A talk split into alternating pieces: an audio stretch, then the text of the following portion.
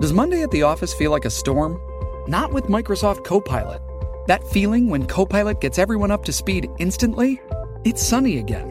When Copilot simplifies complex data so your teams can act, that sun's shining on a beach. And when Copilot uncovers hidden insights, you're on that beach with your people and you find buried treasure. That's Microsoft Copilot. Learn more at Microsoft.com/slash AI for all.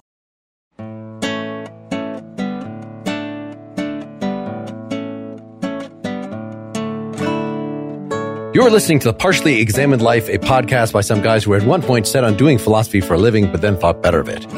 Our question for season two, episode one. No, it's it's just uh, episode 301 is something like, is abortion morally permissible? And we looked at widely anthologized papers on this topic by Judith Jarvis Thomson, Mary Ann Warren, and Don Marquis, plus a bit of the text of Roe v. Wade.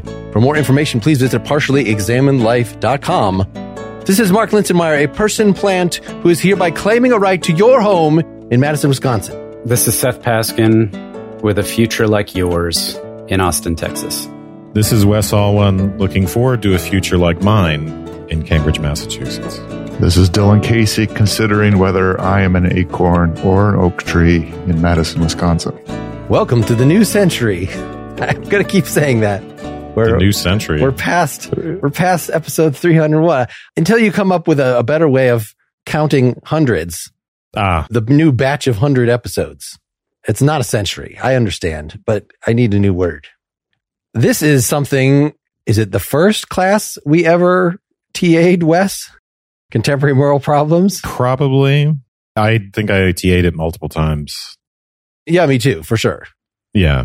It is often the first philosophy course anyone will take. I don't think we had a stricture against doing a strictly practical problem like this, but we just never did. I can't think of another one that has been this cut and dry and just look up any syllabi for what people are offering to freshmen and this will come up. So, and we did exactly these papers. I remember them. I, I, I believe so. I don't remember the Marquis. Maybe they change which is the pro life paper in various anthologies, but for sure, these two, the Judith Jarvis Thomson and the Mary Ann Warren, are from the early 70s. And this class, we also did, so we did abortion, homosexuality, euthanasia, death penalty. What else? Do you remember what other issues were?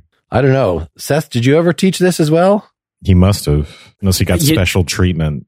No, I had logic. Well, I did that too. I mean, I'm sure I did this one. I just don't have any strong recollection of it. And Dylan, as a St. Johnny, you guys didn't do anything like this, right? Nothing practical. Or am I wrong? Plato didn't write about this, I think. Aquinas apparently did. Ensoulment. Did he really? Okay. Oh, yeah. You know, a lot of the question of personhood, I think, would effectively come up, but in a more general way. I could imagine somebody doing a preceptorial on contemporary moral problems. I never did one. And the way they make this appealing and effective for people that don't know any philosophy is to try to bypass all the difficult meta ethical problems and just say these are things that even in these papers, like whatever your position on these larger issues, you will all agree that killing adults is wrong. Part of what makes it practical is not just the practical subject matter, the practical way in which it is argued of just working from common assumptions rather than getting at some bedrock. Well, we're all utilitarians, right? Or we're all Kantians. That would be a much more difficult thing However, we, unlike when I approached this so many years ago, that's actually where it got interesting to me because you can't avoid once you start talking about personhood, then you're like, why do we think personhood is the central concept in morality and reason versus emotion? You know, these things have come up time and again in episodes for us. What are the foundations for morality? So I did find it really interesting from that perspective. And also just there's a reason why these are so widely anthologized. Even the pro life one, anything that's included in one of these is not just going to be a, have faith. You know, it's not going to be an explicitly religious argument. It's going to be a translation into secular terms that, again, an average undergraduate student, whatever their religious background, is supposedly going to at least find compelling. So they lay out, try to be as clear arguments as possible, inviting you to just like walk down the list of premises and then, you know, they're responding to each other. So it's, I don't know. I found it as serious and distressing a topic this is. This was a fun, nostalgic exercise for me looking back at these. Marquis, by the way, does give an argument as to why killing is wrong. So you're right that most of the literature, I think, sidesteps that issue. Did you guys read the Stanford article on moral status? I forgot if we like officially signed that, so I thought we did, but I just sorry. forgot there was enough to read. The bulk of that article is looking at, you know, what moral status, moral status as in potentially personhood, but it could be something else. It could be whatever it is that grounds treating entities as if they have rights, right? Or can't just be killed on a whim. Or have to be included in the moral community. Yeah. So the article spends a lot of time on saying what moral status is and what grounds it. Does it have something to do with cognitive capacities? And a lot of that conversation is around personhood, right? And the old question of what it means to be a person. And, you know, is it about rationality? Is it about self consciousness, et cetera, et cetera? And then in the end, it has a very short section on justifying the grounds of moral status. Like, so even if we've successfully said what the grounds are and what a person is, then we still are left with the question of why.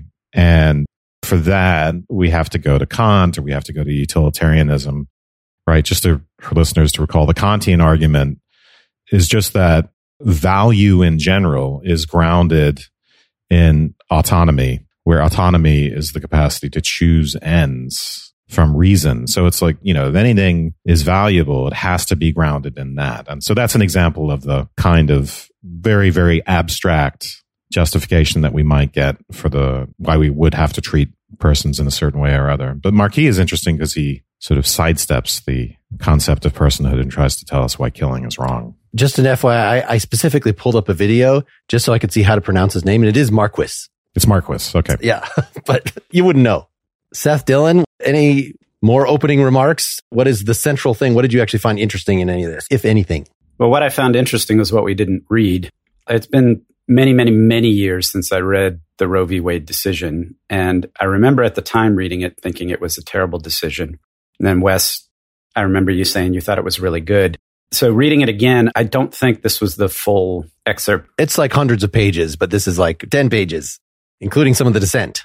Yeah. But what I'm curious about is I didn't have the time to go figure out what this, I'll hesitate to call it a current court, this clown car full of ideologues what they objected to and, and what grounds, because ultimately the decision talks about the right to privacy versus the state's interest in protecting or having some interest in the health of the woman and the fetus. And so I'm curious on what grounds it was overturned because I didn't read the legal decision and whether there's still questions of privacy or what is the legal issue at point here because the decision really says something to the effect of it leaves it up to the technology of the time. So it says something to the effect of in the first trimester, the risk to the health of the woman is greater than a normal pregnancy. So there's some justification that she has a right to privacy and making a decision relative to that. But after that, there's no additional risk and somehow that promotes the state's interest. I think you just switch that. I think it's that it is safer, supposedly, an abortion in the first trimester than childbirth would be. Whereas, at least at the time that the medical technology the time or whatever, supposedly abortion gets more dangerous later. And so states may, may, because of the concerns about the health of the mother, regulate Right. I'm sorry. Yes. So the current decision overturns Roe versus Wade, but it doesn't challenge that sort of reasoning. And we're going to do a future episode relevant to the most recent decision on this because the most recent just decision just says the Supreme Court doesn't really have jurisdiction over this. It's a decision for the legislatures because there is no right to abortion explicitly mentioned in the Constitution and it's not really grounded in the Constitution. So the Supreme Court can't really set the policy on that, so to speak, and that we have to let the legislatures do that, which I suspect is a flawed argument. I think Roe does claim that the Supreme Court has something, the right to abortion is grounded in the Constitution, and I suspect that's actually right, even though that's something Roe versus Wade is often criticized for, for sort of extracting the right to abortion from a bunch of different rights, which looks fishy and looks abstract and complicated, but I think it's exactly what the Supreme Court has to do. in Roe, they derive the right to choose from the right to privacy, and they ground the right to privacy in the 14th Amendment mainly, with some allusion to the first, fifth, and the ninth, but it's mainly the 14th. Yeah. Because those are just things that other courts in the past had used to ground a right of privacy. And I'm sure in the long decision, they say exactly what those are. I don't know how to second guess that kind of case law. I'm not trying to second guess the case law. I'm just underlining Wes's summary that the current decision overturns Roe by basically saying that the right to privacy does not extend to abortion because it's not mentioned in the Constitution. And there's also the question I haven't read the most recent decision, but maybe going so far as to say the right to privacy as currently understood in a variety of ways that has been in the past you know 50 years rooted in the 14th amendment does not also extend right? And so there has been comments by thomas to that effect that a whole bunch of rights to privacy would get undermined by the argument in the current decision. What the ninth amendment says and this is just i think we should move on from this because it's not really the subject for today but what the ninth amendment says is just that just because we didn't enumerate the right in the Constitution doesn't mean it isn't right. And then the question is whether unenumerated rights, whether the Supreme Court or the judiciary can defend those against the tyranny of the majority, right? And the legislature. And that's what we're going to explore in a future episode. But today's episode, we're going to address the ethics of abortion, which is relevant, right? It's not relevant to the current decision, but it is relevant to Roe versus Wade because once they decide that there's a right to privacy or that the woman's rights are involved in abortion and the Supreme Court has something to say about that, then they have to think about the counter argument concerning the moral status of the fetus and whether there is any and then to what extent and whether that outweighs in some circumstances the rights of the woman. So it becomes a much more complicated issue once you just grant that the Supreme Court, I think jurisdiction is probably not the right word, but is legitimately a, you know, party to the argument. But yeah. I feel like Seth was giving us the two part story of Roe v. Wade, and we jumped on him when he misstated the first part and then have been talking since then. Seth, do you want to give the second half of the story?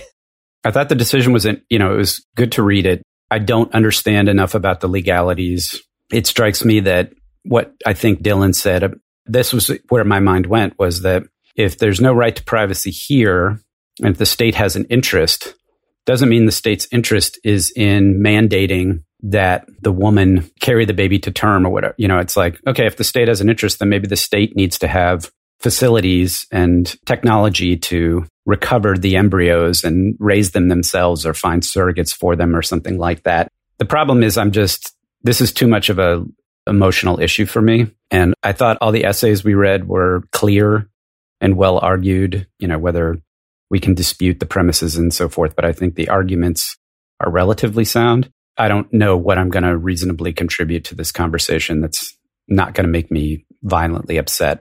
Well, stay tuned to see Seth violently upset because you're on board, buddy. I think we give it just a very quick, before we move on to the other essays, just a quick idea of what Roe is saying.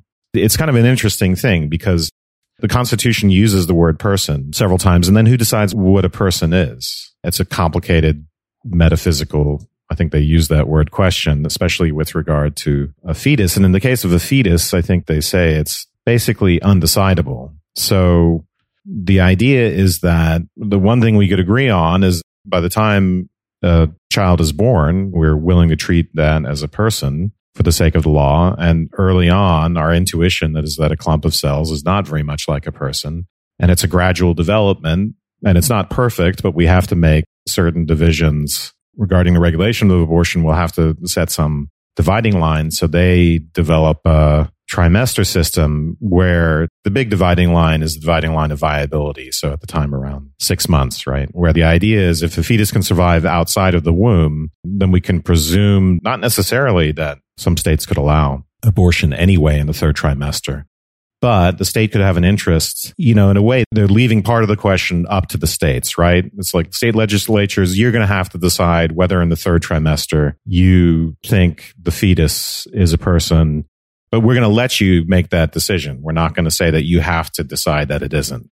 So they do leave it up to state legislatures. They just leave it up to state legislatures in the third trimester And basically in the first two trimesters, it's an individual right. Say the women's rights override that and state legislatures can't interfere with that. They can interfere with, you know, in the second trimester, they can say, you have to do it at a certain facility with someone who's actually a doctor and, you know, you can regulate for the health of, of the woman. From what I recall of the lectures in the courses that we were, were TAs or graders or whatever for originally was why this is a bad decision. Not because it's not rooted in the constitution. They weren't second guessing the case law, but because of the flexibility according, you were saying, Seth, that it was sort of left up to the technology at the time. And that's absolutely right. They said the division between the first trimester when states have no right to regulate it at all. It's just up to the, the woman and her doctor. In fact, they just talked about the doctor.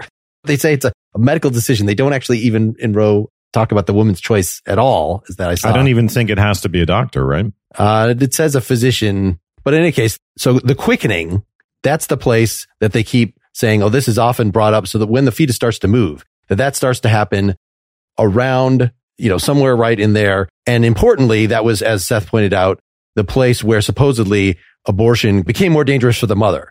So if it's not going to be dangerous for the mother, that is the only possible thing that's at play in the first trimester. So you can't regulate it at all. In the second trimester, maybe it is more dangerous for the mother. Clearly, this is something that changes with time. So this division between before this point, the state can intervene, but after this point, the state can intervene because it's more dangerous for the mother. That's now way later. Like maybe abortion, even in the eighth month. I don't know exactly how the science has progressed, but at least even at the time, you know, 20 some years ago when we were learning about this, they were saying like already that's super out of date as compared to 1971, that late abortions are much, much safer. So there really should be no justification on this logic for the state to intervene regulatorily pretty much at all, other than just like saying an actual doctor should do it. You know, they can do stuff like they would do about any medical procedure. Well, that's basically what they can do in the second semester is they can define the location to define the licensure of the person doing it from my understanding. But I, okay. So even the first one, they can't. Yeah, I think so. I may might be wrong about that. That's my understanding. We have two kind of brief and excerpts here to really settle some of these, so it's unclear. But that's what I thought. But I think one of the virtues of the decision is it is the fact that it's going to say, look, yes, these things are going to change with time, but we're going to draw these dividing lines anyway. I think that's actually a virtue. Yes, it's somewhat arbitrary to use a trimester system, but we don't have the option of not doing that if we want to define a right grounded in the right to privacy. So in the example of on page 95, we need not resolve the difficult question of when life begins this isn't about quickening and the safety of the mother, but this is, you know, about the right. This is about the, the, per, the really about the personhood the question. But yeah, yeah. We need not resolve the difficult question of when life begins, when those trained in the respective disciplines of medicine, philosophy, and theology are unable to arrive at any consensus. The judiciary, at this point in the development of man's knowledge, is not in a position to speculate as to the answer. So this, I think, is actually a strength. It's willing to say either the question is unknowable or it's indeterminate. So it embraces a sort of. Well, it's undecidable by us as judges now. It's not saying no one saying we're just, if, if they can't figure it out, we're not going to. I think we haven't figured it out yet as philosophers. It's not something that's ever going to be a settled question. You know, the question of moral status and personhood and all that stuff is never going to be like any other philosophical question. It's like, oh, we answered that now. Put the answer in the Stanford Encyclopedia of Philosophy. We don't need to talk about that anymore. It's always going to be a subject of debate. And that's a virtue of the decision. It says we're not going to decide that debate, but we can still make some decisions about this anyway and acknowledge the fact that early on, most people's intuitions do not support the idea that a fertilized cell is a person. Some do, right? Some people for religious or other metaphysical reasons are going to think that conception means personhood. But in most cases, our in- intuitions don't support that. And regardless of that undecidable question, at the very least, a newborn, for the sake of argument, we're going to assume that's a person and we're going to assume that development in that direction is development toward personhood, which means viability. Intuitively, you can see the argument here. Viability conceivably could be an argument for regulation in the third trimester. That part is left up to states. So just to complete the thought of why it's not just now abortions later are safer, but viability earlier is now possible. So at the point that this was written, maybe viability really was at six months. But now at least some of our articles allege, uh, one of these articles I was looking at that was even at the time was that basically with test tube babies, viability could be you don't even need a womb. So you would imagine as technology progresses that maybe you go for an abortion at two months and they say, well, we'll take that out of you. You don't have to take care of it. The pro life society has pitched in all this money that we're going to take it and put it in a tank and we'll grow it the rest of the way and it will be adopted. And like that is it not crazy science. Well, they can incubate it in a machine, but that still would be, all things would be equal in that case, right? Going to have an abortion would just mean the removal mm-hmm. instead of the destruction, right? One of the authors of our philosophical papers brings that up. I think it's Thomson who's right, defending abortion says that, well, if you could remove it without destroying it, fine. If someone wants it, yeah. take it. Doctor, you know, if pro-life people want to set up incubators and you, an abortion means just someone's going to harvest it from you as opposed to destroying it, so be it. She argues explicitly against that the abortion is the ending of the pregnancy as opposed to the ending of the life, the ending of the child. Right. It explicitly argues that there isn't a right to not be the genetic parent of that progeny. Right. You don't have the right to destroy destroy the progeny. Yeah. Yeah. You have the right to terminate the pregnancy and the destruction just happens to be given current technology, destruction happens to be the result of that, but it might not be in, in the future. Just to be clear, test tube babies does not refer to growing babies in a test tube in an art of that. That's not what that refers to. In some sci-fi properties, it is.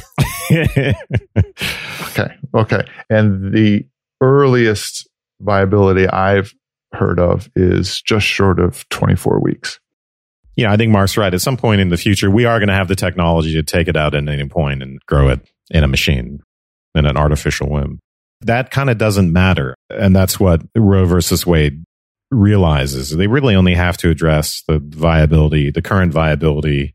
It's an arbitrary decision in a way, but it's based on non arbitrary realities. And viability is the fulcrum of personhood in that. Yeah. That's the line that they said, this is intuitively clear enough. Well, it might be. They're drawing that line. That's absolutely clear.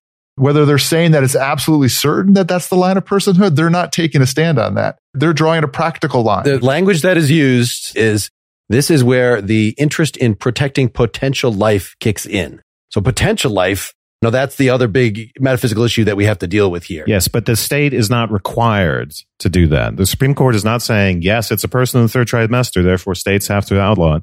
The state can decide that it's not a person in the third trimester. The idea is just that the state might decide that it's a person in the third trimester. It's not a completely crazy idea to make that decision. And so it's a very, I mean, as Dylan is saying, it's a very practical, pragmatic decision. And what the emphasis, I'm putting the emphasis on the fact that it's refusing to try to make a decision about the philosophical stuff. It's leaving that up to legislatures well, it is and it isn't. It's complicated, but you know what I'm saying. It doesn't try to give a definitive answer to those things, but it does its best with what it has. So it's an example of a decision that is really modest in a way and very reasonable and very well written and interesting. I mean, it has a lot of, there's a ton of virtues. I wish people knew that. I, most people haven't read it. And if you look at the discourse online, even on the left, it's full of all these criticisms. And it, I think many, they're unwarranted.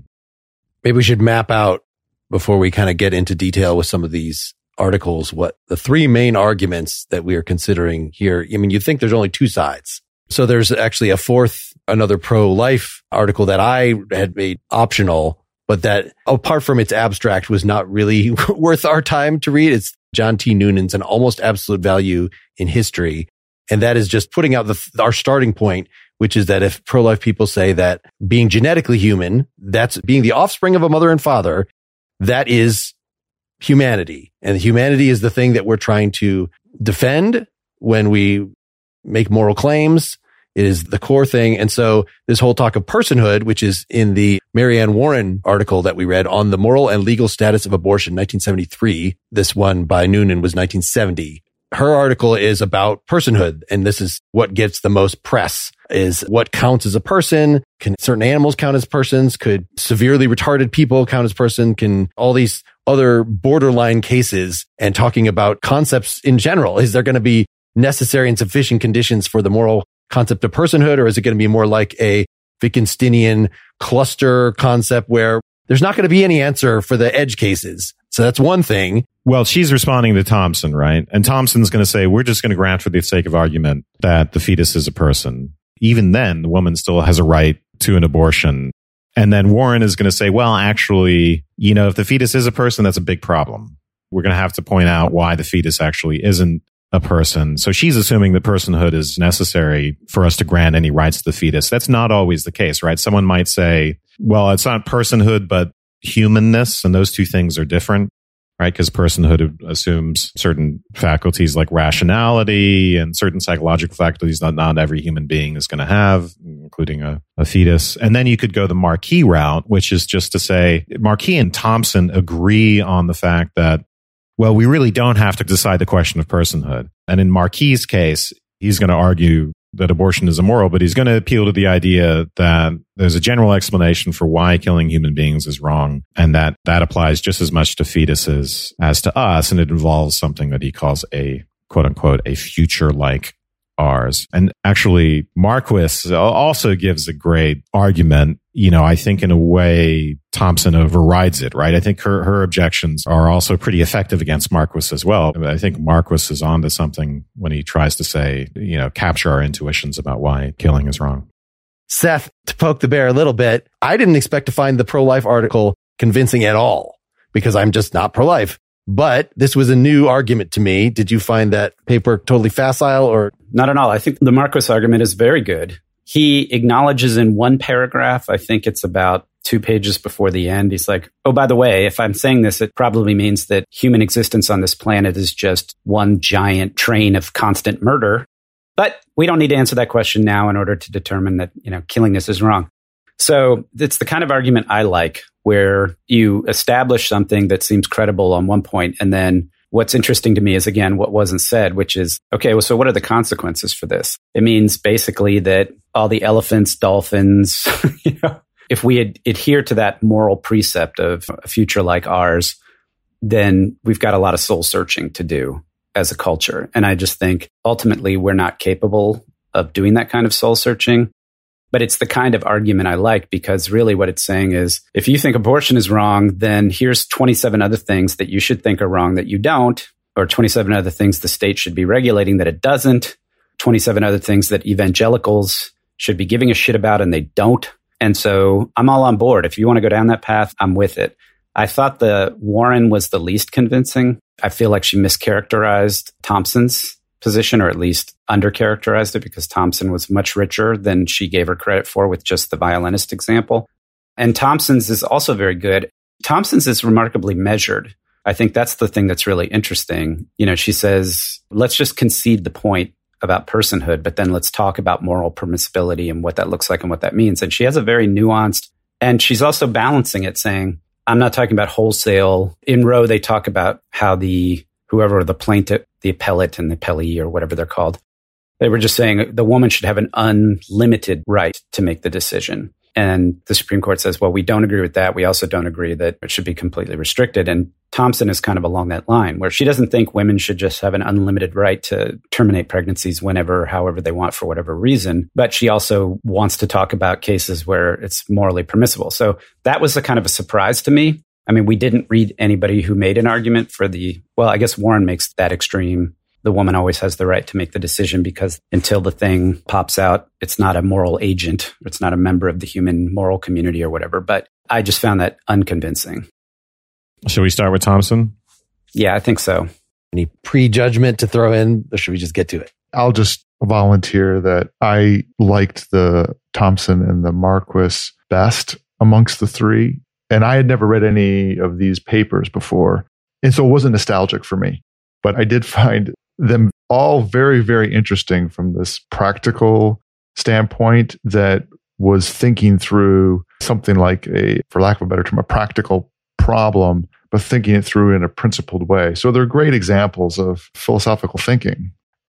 The reason I preferred the Marquis and the Thomson together is that they get us down to really understanding that what makes this such a hard problem. And it has to do with things that are really fundamental to us as a community and the relationships of individuals to communities and what kinds of obligations can we have of each other and on other people and what obligations do we have to them and when does that turn from something like a well you really ought to do this, this is an ethical obligation just something that you can be forced to do and then that's alongside of the question of value because it turns out the question of what our obligations are depends upon how we understand the value of the thing that we're being obligated with respect to.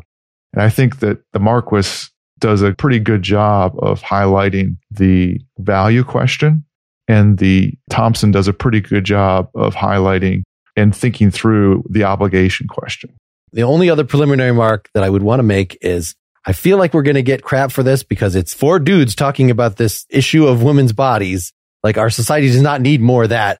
We invited a female philosopher who had taught this in classes and she got COVID. So, so Mark, I still think you're wrong about that. The idea of discursive representation makes absolutely no sense. You think my position is absurd. I, well, we'll postpone I've been actually, that to a nightcap. Since you said that, thinking about that. Nightcap. So we're going to nightcap. talk, we're going to have a debate about that eventually. Maybe in yeah. part three. Okay. Wes, just remember he's not a. It's more about him just not wanting to get canceled and covering his ass. That's what it's. I think he believed that. anyway, we'll have Nightcap. Uh, it could be a fun. Well, yeah. I think a live debate on YouTube. But I think ahead. it's too bad that Jenny wasn't able to make it because of Yeah. COVID, because she really has been thinking about this and you know has taught it, and having another person who's really thought through it to talk about it, I think would been, would have been great. yeah. Yes. I don't know that she would be more like Seth's reaction. I know when I tried to talk in my family about this, that certain people were just like, this is too depressing. I don't want to talk about in the abstract about these arguments. This is too important and personal and pressing an issue and too much injustice going on around it. So go on your podcast and have your little, your little talk about that. But I don't want to participate in that. And I absolutely sympathize if people think this is not a game. Why are you guys treating it like this? But as we've been saying, even if you didn't have any stakes in the game, you didn't care about this issue at all as a way of introducing students to philosophy, like th- this is a nice, This isn't a game. This is exactly why philosophy isn't a game, right? Pro lifers don't think it's a game either. They're just as impassioned about what they think is the killing of persons. So getting emotional is not like a answer to anything and saying, Oh, this is terrible. The other side feels exactly the same way. So you want to go to war politically on that. That's great, but you have a better chance of success if you can reason it through and have a actual conversation about it. That's a noble sentiment, Wes. But I think to refer back to what Dylan said is these are really great examples of doing philosophy and having conversations about this subject that are deep and meaningful and get to the root of the issue. And that's exactly not the kind of conversations that are happening in public discourse around this and frankly can't happen. So this is a fun intellectual exercise, but I don't believe that these could have any meaningful impact on the debate for precisely because the fact that people are on each side of the discourse cannot reason with each other. You cannot argue somebody out of their position. There are lots of prestigious institutions, newspapers, magazines that could be having these debates, but they don't. And I don't agree, Seth, that it's undiscussable. I think that it's hard. And I think that these are good examples actually in everyday language about the way to wrestle with the issues. I mean, if I were to put a bottom line on it, is that one of the things that makes it so challenging is that there are real conflicts again between our obligations and how we understand what value is. And that at the end, there's going to have to be some judgments made that balance all those different kinds of goods of the obligations that we have and the values that we have. And that's what a community is about, right? And you're not going to sort that out by not figuring out a way to talk about it. It simply is not politically effective. People seem to think it is to heighten one's emotional tone and repeat a bunch of slogans and never respond to the concerns of the other side, never actually engage with their concerns. That can work in the case of, you know, the recent decision. It, I don't think it has worked. I don't think the left really defended Roe versus Wade. They treated it as if it were abortion on demand to the very end of the pregnancy. So I don't think the public really understands what's in Roe. I think many on the left don't even know what's in Roe. They don't care what's in Roe. Roe is more of a symbol. If they knew what was in it, if they were able to defend it, I think they would be more politically successful ultimately. I love the optimism and the idealistic approach here. But ultimately, what's driving the change in the law now and what's dominating the discourse is something much different, that it's not about the issue. It's about political power. It's about a minority group in this country leveraging this for political power. And so I don't think, again, anyway, I'm extremely pessimistic. But my response, Seth, is that that's politics. That's political life at all. And just the fact that there's a group of people that has maybe even an extreme view, either have a political life in which politics can happen and it's going to ebb and flow and sometimes be very, very hard from one perspective or another, or you descend into an existence in which there's no possibility of politics, in which there's no possibility of having there be community discussion about it, even if it's attenuated. And I think that it's even with this decision, as horrible as it is, it's still the case that there is public discussion about it. And if anything, it's in such a situation which you need to have more robust public discussion. Otherwise, it just is going to wither and die in the vine. You know, we saw something different with gay marriage. You know, the time when Obama and Hillary Clinton were both against legalizing gay marriage, there are a lot of people making principled arguments in major publications, including The Atlantic and The New Republic and elsewhere, including some conservatives. And I wrote one of these essays as well and published it in a school newspaper or something. And I sent it to some conservative relatives who were and very religious who found it actually very persuasive. And I think that actually can be quite effective when people try it. And your paper was cited by the Supreme Court. I, I remember Yes, that. That exactly. It was a determining factor. Exactly. Like I was on the fence, then Alwyn. I was impressed when in my prep for this, I listened to some podcasts. I looked around YouTube and things like that. And given that this is such a pat thing that like a lot of people have to teach in philosophy classes, I think it almost doesn't matter what the proclivity of the professor in question is if they're good. So for instance, I listened to this one from the Thomistic Institute on YouTube, Angela Knobel with a K, who gave pretty much the same arguments that we're going to be talking about here, even though as it came up in the Q&A, she's super pro-life.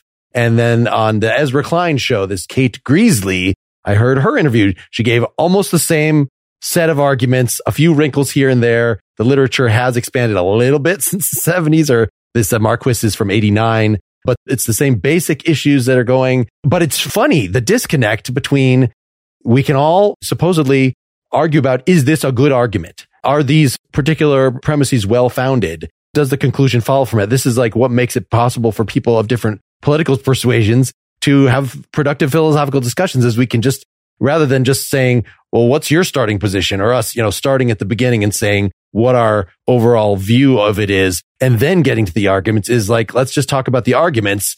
But still, it's funny that then you could have the same people consider these same arguments, but still like, oh no, but obviously I'm pro-choice, you know, like, but this makes Seth's point about this is not actually going to convince anyone. I don't know. I think there's a book to be written about that, that maybe I want to write at some point of the disconnect between reasoning and your actual eventual conclusions. Like, are we prejudging everything? Well, these papers definitely modified my view of the issue. It didn't Please. turn me from pro-choice into pro-life or vice versa, but they definitely changed my view. And almost at the end of part one, let's get into the first paper, the Judith Jarvis Thomson. Somebody want to give this violinist example, which seems to be the thing that everybody quotes, at least, whether you think it's the core of her reasoning or not. We can just read that section of it. It's the beginning. You could start by saying she's going to grant, for the sake of argument, that the fetus, and she actually believes that the fetus has already become a human person well before birth. Yes. So, and is going to say anyway that there's a right to abortion. But go ahead. Okay.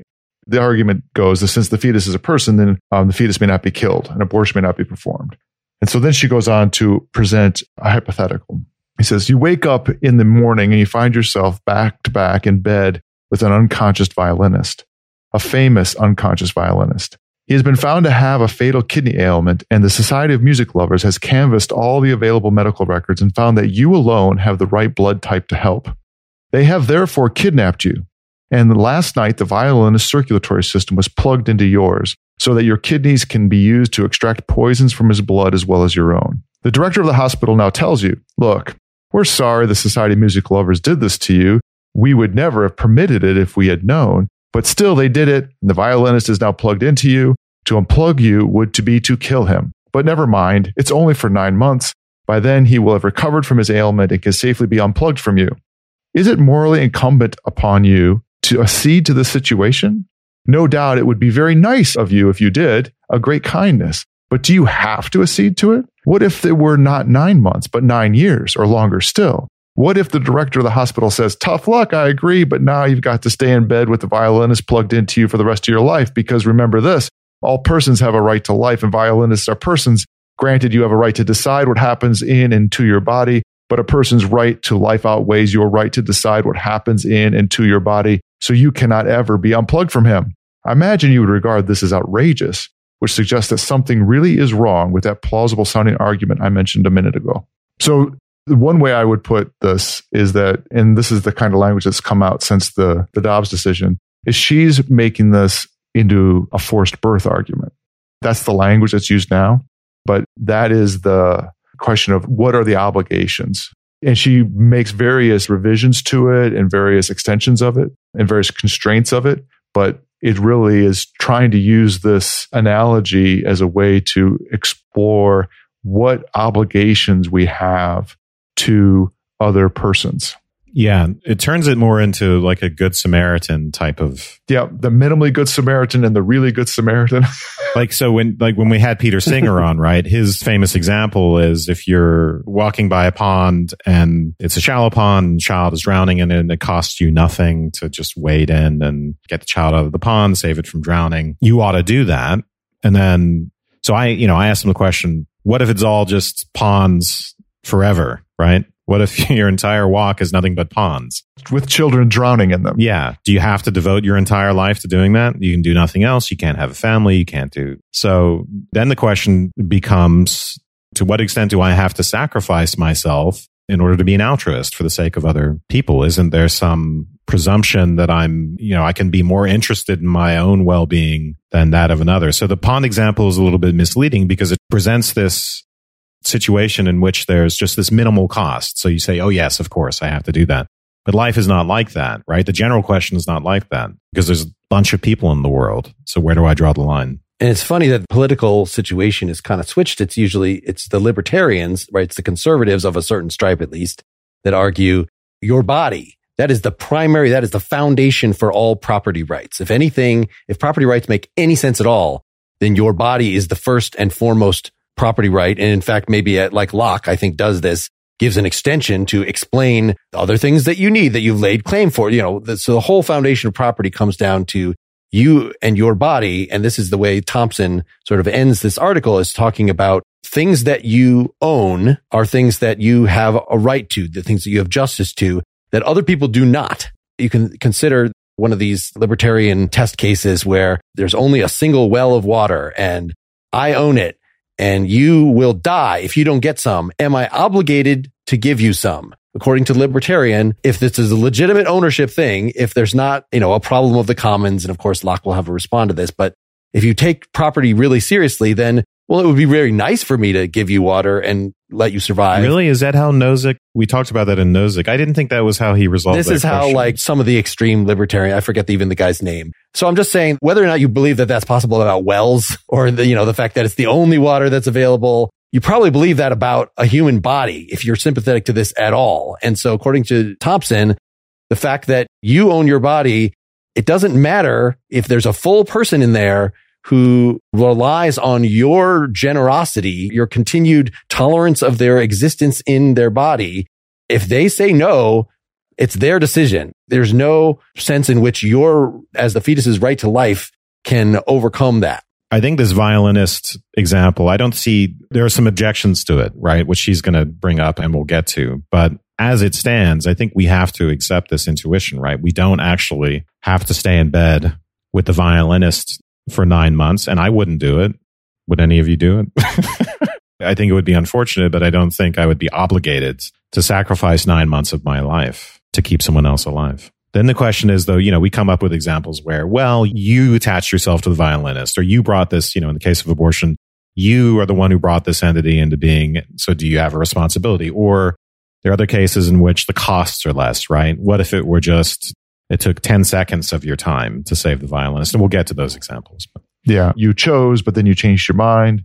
I think if you willingly attached yourself to the violinist, then I think you do incur a kind of obligation. But she will argue that you can't just say that the obligation to keep the fetus alive accrues to her because, well, she was in, engaged in sexual activity. And even if she was using contraception or whatever, she knew what the risks were and blah, blah, blah. That doesn't work. And it doesn't work because of Mark's chosen, uh, the example that Mark seemed to like best about the floating plants imagine if babies, I'm not going to look for the quote on here, but came into existence because there's just spores out there floating around. Spontaneous generation in your carpet. Yes. And they could just come and you could, and let's say you put, you even weatherproof your windows to try to keep this from happening, you know, the equivalent of using a condom or whatever, but they get in anyway. Are you then obliged? But I mean, it's your house. It's your time to raise this thing. You could just close off your house, right? And never have nice fresh air and and no carpets and no furniture. It would just be empty where they could find no purchase. Exactly. You did everything you could to make sure there's a hundred percent chance that it will never happen. We actually don't have to deprive ourselves in that way. We ought to be able to live our lives. This again goes back to the same sort of thing as the pond example. We don't have to sacrifice our lives to that extent. And in the same way, women don't have to give up sex, you know, unless they're ready to procreate that ought not to be a, a, requirement in order to prevent a pregnancy. So a pregnancy may sometimes happen, and that doesn't mean that they're obligated to keep it alive just because they wanted to be sexual beings. But yeah, yeah and a big part of this, like, are you required to not detach yourself? She gets into basically kind of self preservation. You have in your right to preserve yourself and fix your circumstance that trumps the demand. I was surprised on this point that she didn't bring in other versions of illness or other kinds of accident that affect your physical being that you obviously are allowed to remedy to bring yourself back to whatever your chosen normal is. So in this case, it's centered around pregnancy, but it seemed to me that the argument would be illustrated and hold that I not only can bandage myself to help aid my body to heal, I can also go get help to fix myself, whether I contract an illness by accident from someplace or I go to the store and I catch COVID, right? I could have stayed home, but just because I caught COVID doesn't mean that I can't treat myself. I just have to suffer through having COVID because somehow I put myself in a, you know, knowingly hazardous situation. There are lots and lots of situations in which we would acknowledge that it's perfectly sensible that we have that autonomy to take care of our physical being. I mean, the analogy would be where treating yourself for COVID would have a negative effect on someone else, right? Sure. That's what's superadded here. And maybe that's why it's not included. It comes up later in the argument, I guess, in terms of the third party argument about whether or not third parties can be asked to help you, or do you have to do it yourself? Is your sort of self preservation only on your own physical ability to help yourself, or can you legitimately ask for assistance? in remedying the situation. I think you're pointing to something important, which is that when we take care of ourselves, we could be taking care of others. So there's always opportunity costs. And that's, I think, something that's often left out. So any act of self care or any enjoyment, any fulfillment of a desire comes at the expense of another. And yet we think our egoism has a certain priority. And I think that's right. And in fact, I don't think we can ground morality except according to that egoism, because when we talk about our obligations to others and why we have to observe their rights, I don't think we could ground those if we didn't think that they also had the right to prioritize their own egoism. But that's another argument. But I just think there are always these opportunity costs. And so we all reflect on it. We all agree that we're not obligated to not enjoy our life or take care of ourselves because we could be purely altruistic towards others. Well, that seems like a good place to wrap up part one. Let's come back next week, or if you are a partially examined life citizen, you can check right now. It should be the next thing in your feed If you're not one of those supporters, go to partiallyexaminedlife.com slash support and you can see how to get that and to get this apparently very spirited nightcap about whether we had any business doing this without a woman on with us. We'll have that discussion for the supporters. Thanks. See you later.